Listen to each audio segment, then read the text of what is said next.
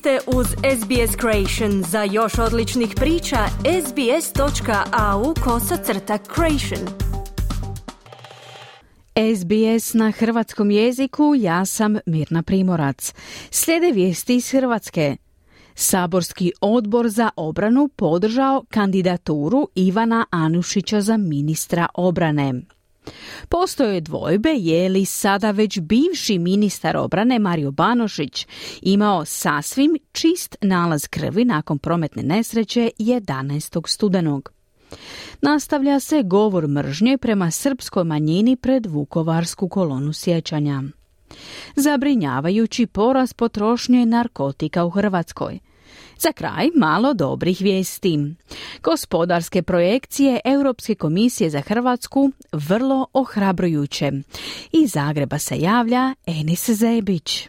HDZ-ov kandidat za novog ministra obrane, dosadašnji osječko-barenjski župan Ivan Anušić, dobio je potporu većine članova odbora za obranu Hrvatskog sabora. Odbor je o njemu raspravljao u srijedu, a već u četvrtak će ga vladajuća većina u saboru i potvrditi bez rasprave. Rasprava je bila isključivo na odboru. Tamo ga je predstavio osobno premijer i predsjednik HDZ-a Andrej Plenković. Suradnju koju imamo proteklih nekoliko godina mogu ocijeniti zaista izvrsnom. Ja sam Ivanu ponudio da postane ministar i potpredsjednik vlade, a on je to odmah i prihvatio i mislimo da je to dobro i za funkcioniranje vlade, a i za položaj Hrvatske u ovako velikim sigurnosnim izazovima. Niz je pitanja zastupnika i članova odbora bilo o budućem radu ministarstva, gdje Anušić najavljuje nastavak dosadašnje politike, a oporbenog socijaldemokrata Arsena Bauka zanimalo i hoće li on povući nedavnu negativno intoniranu izjavu o lideru srpske manjine Miloradu Pupovcu. Vi bi se za vašom izjavom da je Miloradu Pupovcu istekao rok trajanja trebali povući barem četiri koraka u startu, jer bez glasova njega osobno i njegove stranke vi sutra ne bi bili potvrđeni u Hrvatskom saboru. Anušić odgovara da to nije bilo principijelno, već u vezi jednog konkretnog problema. Ticalo se je stradavanja policajaca u Borovu selu. I dan danas to tako mislim i ako bude takih izjava i dalje, ponovno će takva izjava s moje strane ići. Da je Milorad Pupovac ovaj puta rekao mi nećemo dati podršku. Ja bi to shvatio, ali Milorad Pupovac, SDSS su nakon dvije minute razgovora rekli da daju podršku Mandat bivšeg ministra Banožića bio je obilježen žestokim napadima na njega od strane predsjednika Milanovića. Kako će Anušić surađivati sa predsjednikom, zanimalo je članove odbora. Ono što su ovlasti moje, obaveze i dužnosti kao ministra, zakonom, ustavom, to ću poštivati i tako ću se ponašati. Kad govorimo o predsjedniku Milanoviću. Mediji su objavili fotografiju laboratorijskog nalasa po kojem je sada već bivši ministar obrane Mario Banožić ipak imao nešto alkohola u krvi, odnosno 0,21 promil, iako je Županijsko državno odvjetništvo u Vukovaru službeno priopćilo da nije imao nimalo. Mi s tim nemamo nikakve veze, kaže ministar zdravstva Vili Beroš. Inače, uzimanje uzorka krvi odvijalo se u bolnici, kamo je prilično ozbiljno povrijeđeni Banožić hitno preveze nakon saobraćajke koju je skrivio u rano jutro u subotu 11. studenog, kada iz Vinkovaca žurio u lov i kada je jedna osoba smrtno stradala. Ministar Beroš. Ono što Europska komisija prepoznaje, a dodat ću tu i, najjače rating agencije poput Fitcha, Moody'sa i Standard Poor'sa je da dobro upravljamo javnim financijama, da se dobro nosimo sa svim krizama, da su mjere koje smo radili kako bi pomogli našem gospodarstvu i našim građanima pogođene. Vidjet ćemo što će tu na kraju biti. Nastavljaju se tenzije pred kolonu sjećanja koja će se u subotu 18. studenog održati u Vukovaru na spomen 32. obljetnice pada Hrvatske obrane grada i masovnih zločina koji su tada počinjeni. Obično dan pred kolonu sjećanja u Vukovaru, dakle 17. studenog, predstavnici srpske manjine bace vijence u Dunav kako bi komemorirali srpske civilne žrtve Vukovara ubijene tijekom ljeta, za koje ni do danas nitko nije ni optužen ni osuđen. Desničarski domovinski pokret kojeg vodi gradonačelnik Vukovara Ivan Penava usprotivio se tome da to učine i ove godine. Zastupnik domovinskog pokreta Stipo Mlinarić i pokazuje u srijedu kako će Pupovac i drugi predstavnici srpske manjine biti spriječeni ako to pokušaju napraviti, jer je tvrdi zakon propisao gdje se može držati komemoracije.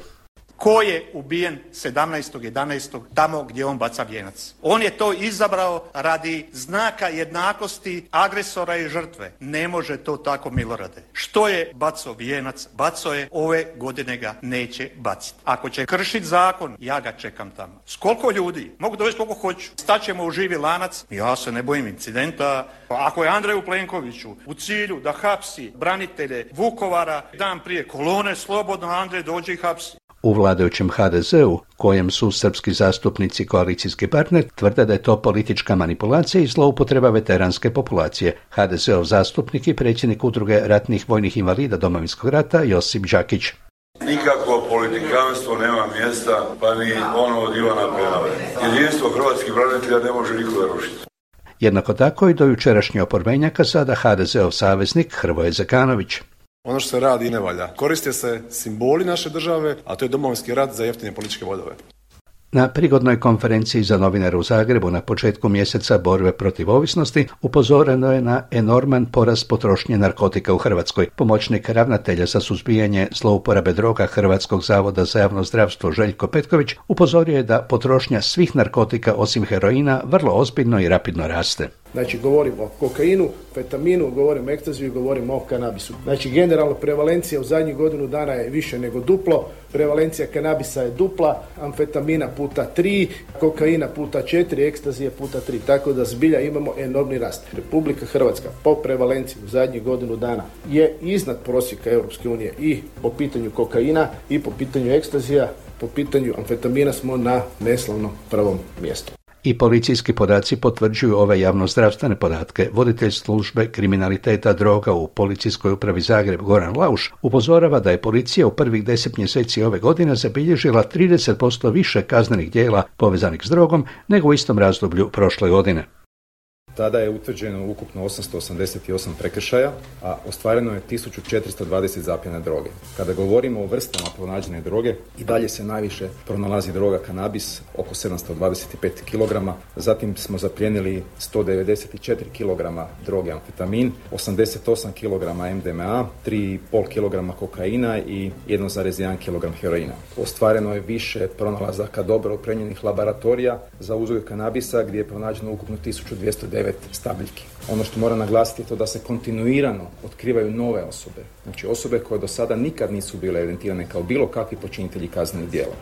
Najvažnije znati reći ne u društvu, poručuje predsjednik Zavoda za alkoholizam i druge ovisnosti i kliničke bolnice Sestara Milosrnica Zoran Zoričić. Ovo je borba koja traje već, budimo realni, 50 godina, trajati će i nakon nas i najbitniji dio priče možda naučiti našu djecu da odlučno kažu ne bez osjećaja krivnje u odnosu na vršnjaka koji im nešto ponudi. Osim narkotika jača i ovisnost o klađenju, a dalje je najprisutnija ovisnost o alkoholu. Ovo je dokaz da vlada dobro radi, komentirao je ministar gospodarstva Davor Filipović najnovije ekonomske projekcije Europske komisije za Hrvatsku. Naime, Europska komisija u srijedu je u svojim jesenskim gospodarskim prognozama napisala da će rast hrvatskog GDP-a ove godine biti drugi najviši u Uniji i da će ostati među najvišima i sljedeće dvije godine, dok bi inflacija s ovogodišnjih 8,1% trebala pasti na 2,4% u idućoj godini. Filipović je više nego zadovoljan. Ono što Europska komisija prepoznaje, a dodat ću tu i, i najjače rating agencije poput Fitcha, Moody'sa i Standard Poor'sa je da dobro upravljamo javnim financijama, da se dobro nosimo sa svim krizama, da su mjere koje smo radili kako bi pomogli našem gospodarstvu i našim građanima pogođene. Pred kraj povićaju tečaj nekoliko najzanimljivijih valuta po tečajnoj listi privatne Zagrebačke banke. Za 100 švicarskih franaka mogli biste dobiti 99 eura, za 100 engleskih funti 110 eura, za 100 američkih dolara 89 eura i za 100 australskih dolara 57 eura. Obrnuto, za 100 eura mogli biste dobiti 93 švicarska franka, 84 engleske funte, 102 američka dolara ili 161 australski dolar. Toliko za današnje jutro. Tu kod nas je vruće hladno, jedan dan kiša, pa suho, pa opet kiša. Čekamo, hoćemo li ove godine možda ipak imati nešto ozbiljniju zimu. A ako i bude snijega i hladnoće, opet neće biti svi zadovoljni, ali tako je to. Do slušanja za sedam dana, do tada pozdrav, a sada natrag u studije. Kliknite like, podijelite, pratite SBS Creation na Facebooku.